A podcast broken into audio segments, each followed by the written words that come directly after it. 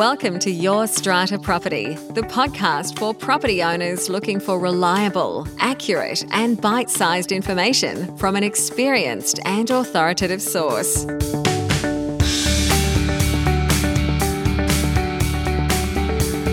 Hello and welcome. I'm Amanda Farmer, and I have with me today Rena Van Aalst from Strata Central. How are you, Rena? Hi, Amanda. How are you?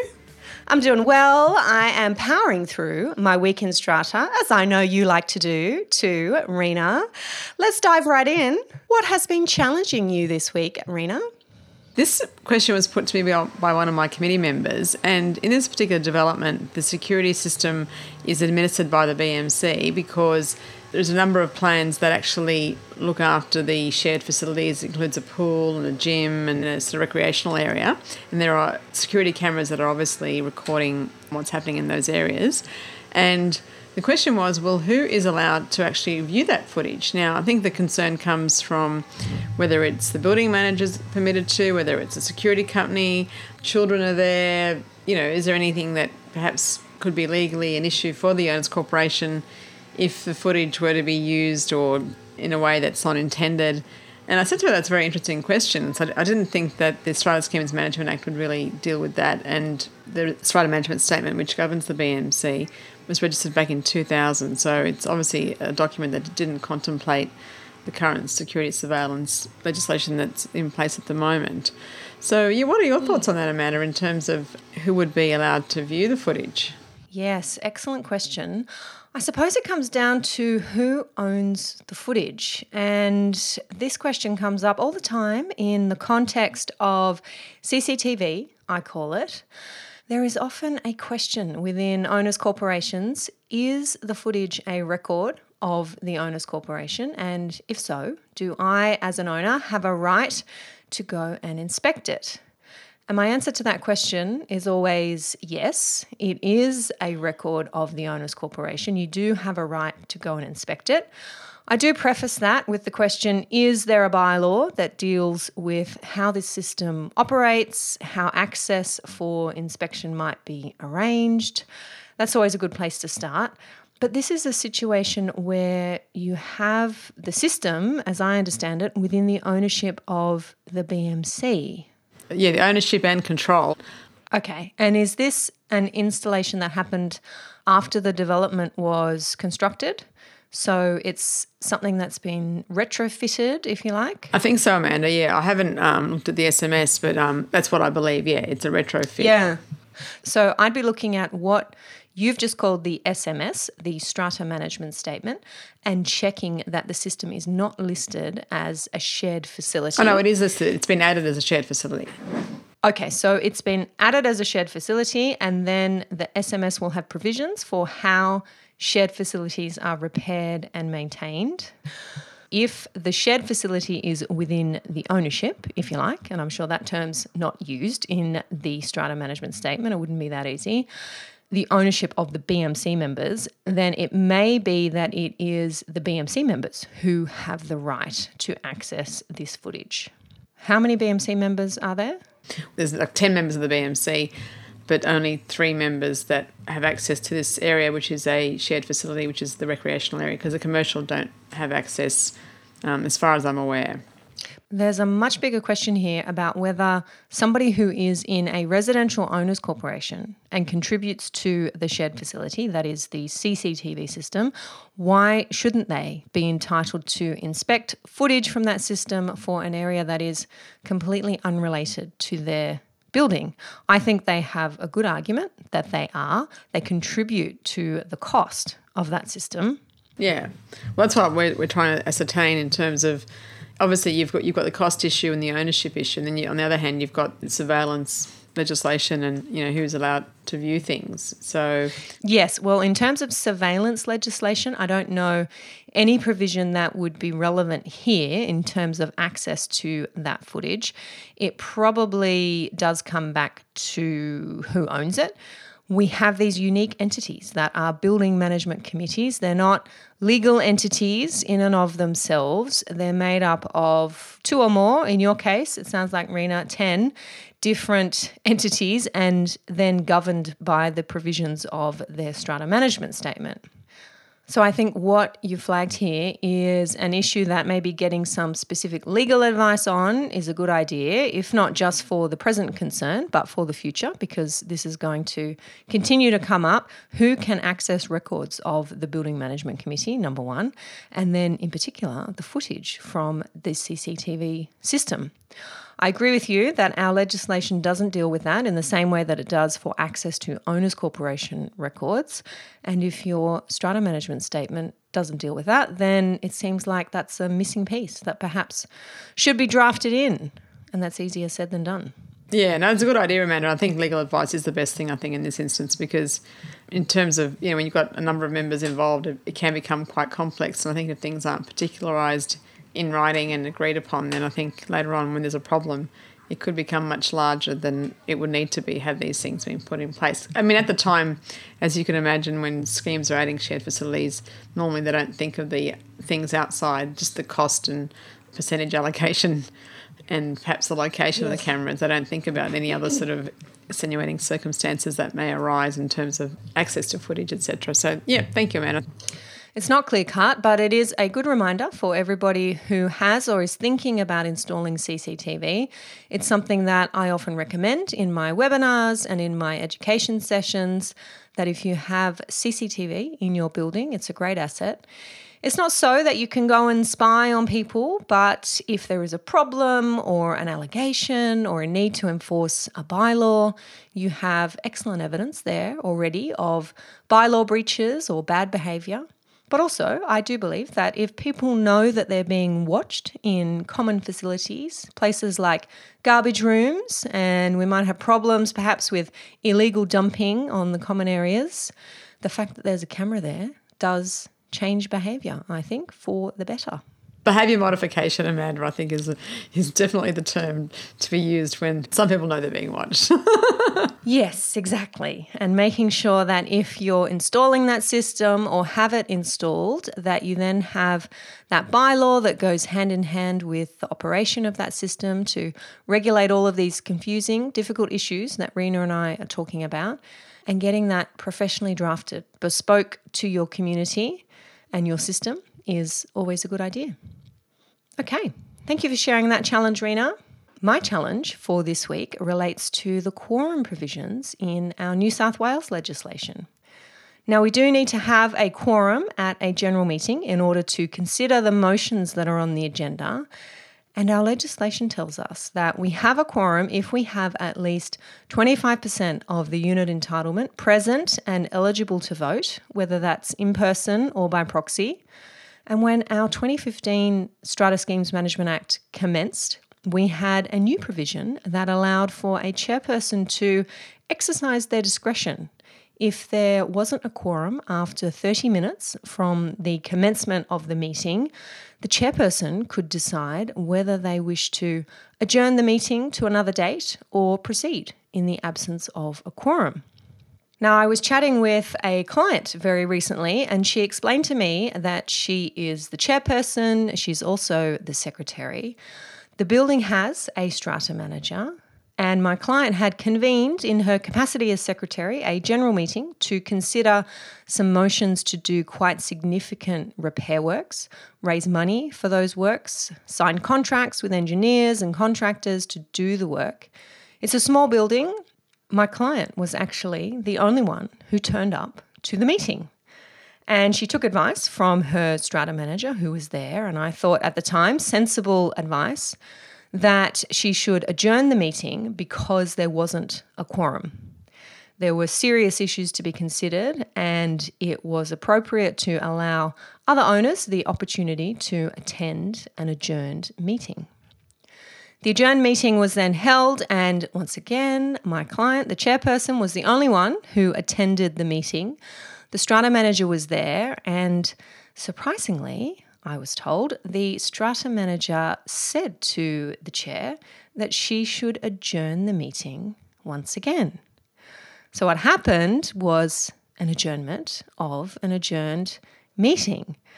I said to my client, that is not a thing. That is not something that can legally be done. And in fact, the legislation required her to go ahead in the absence of a quorum. She no longer had that discretion to decide to adjourn or decide to continue. Our legislation in New South Wales says that you must continue in the absence of a quorum, and whoever is there, financial, eligible to vote, constitutes the quorum.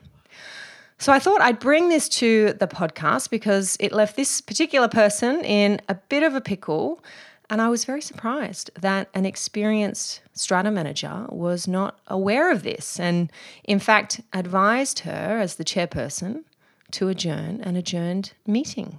That's actually a, definitely a first, Amanda. I think I've never heard of that one before. I think what's a bit worrying in this context is that the strata manager wasn't aware of the rules. I mean, of course, lot owners and a mm-hmm. chairperson, they're, they're voluntary people. They, you know, exercise their, their functions in the best of their abilities and knowledge. And obviously, when you engage a strata manager, you expect them to be able to give you advice. But for a strata manager to say that you can adjourn and adjourn, I mean, perhaps in hindsight, I would have said she should have just gone ahead the first time. If these matters are urgent, it's a small mm. building, and obviously you don't get to a point of having all this stuff on an agenda have there not been sufficient background and things happening and complaints being made, perhaps by owners or Mm. Yes, well, it was a situation where there are a couple of owners who had been opposing the work going ahead, and she did have some concerns that there would be future proceedings trying to invalidate the resolutions. She wanted to make sure that she gave every opportunity for owners to attend the meeting. So that's why she adjourned the first meeting. As for adjourning the second meeting, when I said, What happens now? You're kind of in legal limbo with this meeting, she said, well, the strata manager has said the motions will all be marked as not resolved and the meeting concluded, and we will convene a brand new meeting from scratch. Exactly. I think those owners are not turning up as a sign of trying to, frustrate the whole process by probably not being seen to be voting against it, but not turning up. So it's oh. another ah. way of achieving the same outcome, but they don't realise that that would have been counterproductive if the strata manager had known what the, yes. what the act said. Oh, so, oh, yes. She definitely missed her opportunity to put those motions through in the absence of anybody else being there at the adjourned meeting. But yes, good point. Perhaps there was some agenda there on the part of the other owners.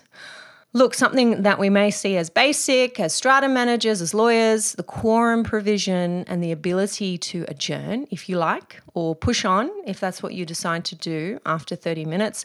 We think we know these things. But just be careful that you are applying them correctly, that you haven't missed a key point there. You cannot adjourn an adjourned meeting. Yeah, but even in the previous legislation, Amanda, if you, you had to adjourn, whereas now you don't have to. But the second meeting, yep. where at the adjourn meeting, you always had to proceed. And even if there's yep. only one person, that was always going to be the quorum. So that, that part hasn't changed. The first part is what yeah. the legislation sort of allowed to occur in, in a sense to ensure that, you know, especially larger schemes where there's always been a difficulty perhaps in, in achieving a quorum, you know, there's the time delays of 17 days notice period for another meeting, further delays in achieving outcomes. And if, you know, sometimes you could just be short of a, a quorum by very few votes. So sometimes it wasn't the fact that you only had one person, you just had a few people short of a quorum. But yeah, it's important to understand and know that legislation. Mm, yep, absolutely. Alrighty. Do you have a win for me this week, Rena? Yes, this is actually a very strange one. So I've never, again, this is another new experience for me, Amanda, where there's there was a bylaw that was passed at a, at a general meeting, and some of the owners were against the fact that this bylaw, in their view, was invalidly adopted for reasons in terms of disclosure of the areas of common property that were being used, etc the concerns perhaps weren't raised as well as they perhaps should have been at the meeting and weren't, weren't documented. So it then went to the tribunal, and NCAT actually dismissed the application to invalidate the bylaw and ordered that the bylaw be registered as per the meeting's outcome. And so when we went to register the, the bylaw following having the consolidation completed, the lawyer said to us, I oh, know we need a certified copy of the NCAT orders. So we had to go back to NCAT to get a certified copy. So, have you heard of it, a certified copy being required? Like, what, what does that mean, a certified copy of the orders? So, Rena, let me just understand the history here. The bylaw was put to a meeting. It's a renovation works bylaw for an owner. The bylaw was specially resolved at the meeting, and then certain owners felt that that was the wrong decision, and they applied to the tribunal for an order essentially invalidating the resolution. So, if the resolution was invalidated, then the bylaw couldn't be registered. And I think you've said the tribunal didn't accept that. The tribunal said, no, the bylaw is fine, the resolution stands, and the bylaw has to be registered. And the tribunal then made an order. yeah, that's order? correct. Yeah, so an order was made to register the bylaw in the same terms that had been adopted at the meeting. Okay, now tell me this how much time had passed since the meeting and then the order? Were you past the six month period? Because in my mind, you don't need an order to register the bylaw. All you needed was for the tribunal to dismiss the application to invalidate. You then go ahead and register the bylaw. Yeah, that's correct. No, it was only would have been maybe not even a month after the minutes had been issued that the appeal had been lodged. So it was done in order to prevent the bylaw being registered because I had gone ahead and got fee proposals to do the consolidation. Mm. And before I went to do that, then the appeal was lodged. So therefore, we could not register. And we were told by the lawyers acting to defend the application that this appeal had been lodged and therefore don't register the bylaw until NCAT makes yep. a decision. But part of NCAT's yeah. ruling was that the bylaw be registered. I've got the orders here. I'll read them out to you. So it says, pursuant to Section 149 of the Strata Schemes Management Act, to make common property rights bylaw tabled by the lot number at the general meeting held on the 1st of the date, and pursuant to Section 246 of the Strata Schemes Management Act, for the respondent to do all things necessary to register the bylaw referred to in the order one above on the common property certificate of title. Okay, that's a bit clearer. So it was a Section 149 application that's an interesting section under which to make the application if the bylaw had not actually been registered. But then indeed it does make sense that the registration then happened under section 246 and indeed that section does say that the order has to be certified by the tribunal as a true copy and then lodged with the registrar general. Yeah so that's what we had to do. So that was probably the first time amanda we would have to have actually undertaken to not just refer to an order, but get a certified copy of the order. Mm. Yes. So when a bylaw is being made pursuant to an order of the tribunal rather than because of a meeting special resolution, then yes, the Land Registry Services here in New South Wales does require a copy of the order, and Section 246 requires that copy to be certified. And was that any issue getting a certified copy from? No, no, no. But the issue Amanda was, as you said, that the meeting had already resolved to pass the bylaw. So it wasn't mm. as if the tribunal was actually making any changes or ordering. It was just that the fact that it wasn't that the bylaw was put and then the owners disagreed and were resolving to adopt that resolution and bylaw, and therefore the owner had to go to the tribunal to force the owners corporation to then allow the bylaw to be re- registered. In this case, it was just a common property rights bylaw. It was just an owner doing renovation. There's the, the owners are in conflict in this particular strata scheme there was you know allegations of perhaps the plans not reflecting the true extent of the works, and then we, mm. and they went to the tribunal. So that's why I think I thought it was a bit unusual that it would have to be a certified copy when it wasn't sort of anything that was, you know, the meeting had already passed it. It was just now saying go ahead and just do what would normally have happened had there not been a application to dismiss the resolution and bylaws. So yeah, it's an yeah, interesting, interesting, one and yeah, I'm glad you sort of mentioned that it's quite unusual for that section to be applied when the meeting had already passed the bylaw. Yes, with my limited knowledge, I have yeah. to confess, of the fact scenario there, there may well be a reason why that approach yeah. was taken. But this is why I love Strata. I love these brain benders. Thank you yeah. for sharing that one. Quick win that I will share as we wrap up. I wanted to say thank you, Rena, because a couple of episodes ago, you were sharing with us, Rena, the important steps that need to be covered off when an owner's corporation is affixing their seal to a development application. And you've said that it's very important, uh, and you take this process as a strata manager, that you have all of the documents given to you by the lot owner who wants the owner's corporation to sign their development application. The owner's corporation, and it's really the, the committee generally, in my experience, who's looking at these documents, needs to make sure they understand the work that's being done done. They've got all the plans, they have all of the reports, the statement of environmental effects that's going to be lodged with the development application.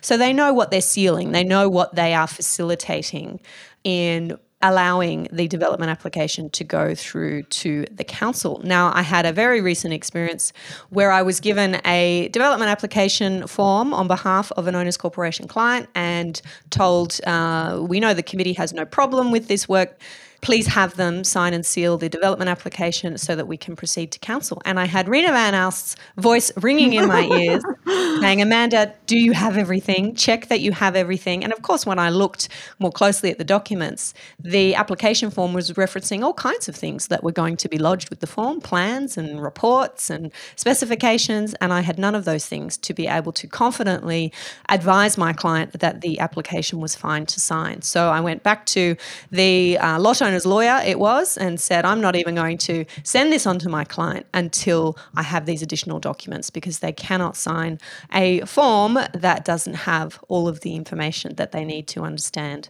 the development that is proposed. So, thank you. I have learned from that podcast episode, and it was a, a good shortcut and a, a happy client I had that I wasn't wasting their time sending them incomplete documentation.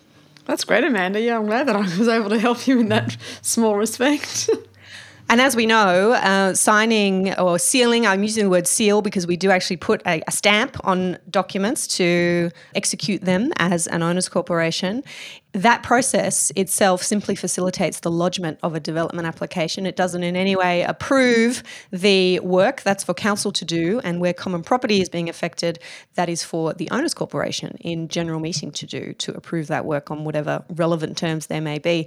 But owners corporations are often pressured, strata managers are often pressured into putting seals and signatures on development mm. applications. Lot owners are understandably in a hurry to get their work through council, but don't be bullied, don't be pressured if you don't have everything that helps you to understand what the work is or you don't know exactly what's being submitted to council.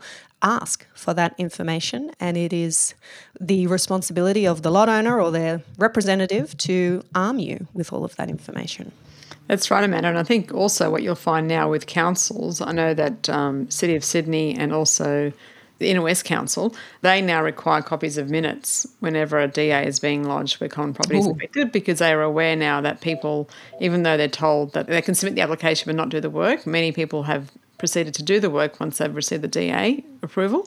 And then it's uh-huh. really hard to then try and undo work that's been done. You'd have to go to the tribunal. And so now, which is great that the councils are now understanding that they need to have the approval from the Owners Corporation – either by minutes or any other format in terms of knowing. And City of Sydney even says if there's any common property changes, if they need the general meeting approval or committee meeting, if there's a minor renovation, there's been a bylaw that allows the committee to authorise minor renovations. So yeah, I think it's really a good move. Mm, there you go. Very important to know too for our lot owners who are wanting to push things along quickly. Let's not put the cart before the horse. Make sure you've got your owners corporation approvals before you lodge your DA. Yeah. Awesome. Lots covered in this episode, Rena. Thank you so much for sharing your expertise with us once again. I will send you out into your week in Strata and look forward to catching up with you next time. Thanks, Amanda. See you then. Bye. Thank you for listening to Your Strata Property, the podcast which consistently delivers to property owners reliable and accurate information about their strata property. You can access all the information below this episode via the show notes at www.yourstrataproperty.com.au. You can also ask questions in the comments section, which Amanda will answer in her upcoming episodes. How can Amanda help you today?